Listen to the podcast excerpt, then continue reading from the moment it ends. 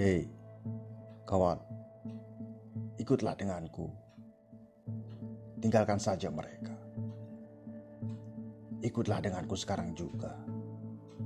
Tak ada yang lebih benar dari aku. Kau ingin tahu sesuatu? Kau ingin tahu banyak hal? Ikutlah denganku. Dengarkan kata-kataku.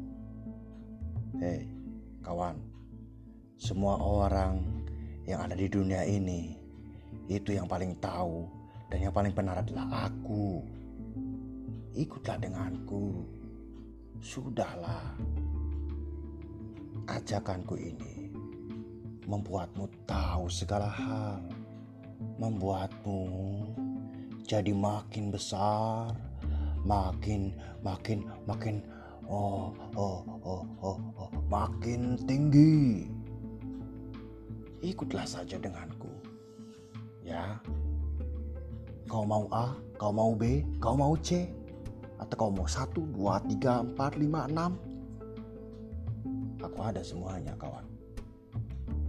Sudahlah, tinggalkan saja semuanya. Kau itu punya banyak waktu untuk mendengarkan denganku. Aku bisa membuatmu jadi, jadi, jadi, jadi, jadi, jadi, jadi, jadi tahu semuanya. Ikutlah denganku. Kita buat perdamaian yang lebih besar.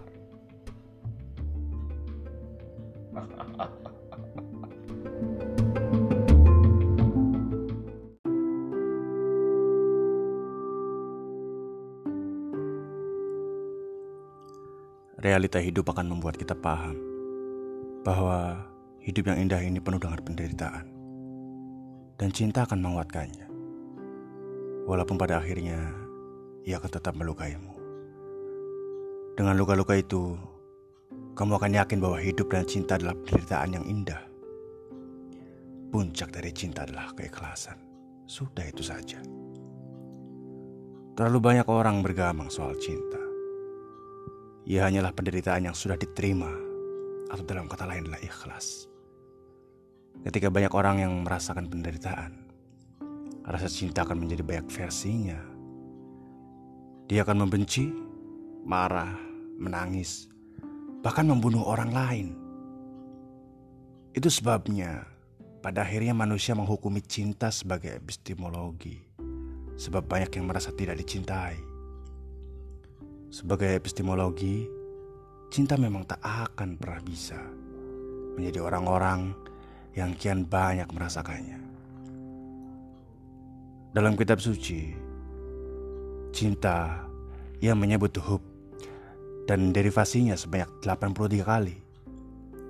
Sedangkan kata benci atau bagda hanya lima kali.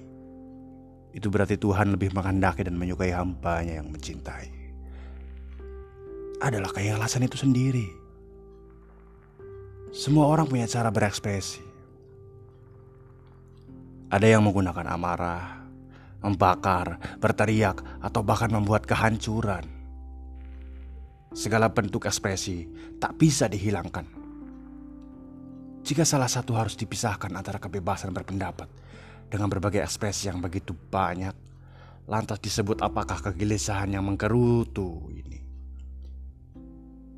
segala kondisi yang normal dalam kehidupan yang panjang memanglah perlu menaruh situasi yang buruk untuk keadaan yang baru. Penderitaan, kehancuran, dan pengorbanan memanglah pula terjadi. Bukankah kehidupan ini berawal dari penderitaan? Aku tanya sekali lagi. Bukankah kehidupan ini berawal dari penderitaan? Bukankah kehidupan ini berawal dari penderitaan? Bukankah kehidupan ini berawal dari penderitaan? Ya, ya, memang, ya. Begitulah, begitulah kehidupan ini. Dan aku pernah mendengar seorang cerita. Seorang sang kembara menderita, menyisir segala amuk yang dia simpan pada sakunya. Memberi untuk dirinya sendiri tapi semua orang melihatnya dengan mata telanjang. Aku jadi ingat uh, Gi dalam perjalanannya menuju kematian. yang kemudian lantas menjadi abadi ceritanya. Bukankah Gi menderita? Ya, sangat menderita. Tapi cerita dia ada dan kita membacanya. Bukankah itu adalah kehidupan yang berawal dari penderitaan orang-orang?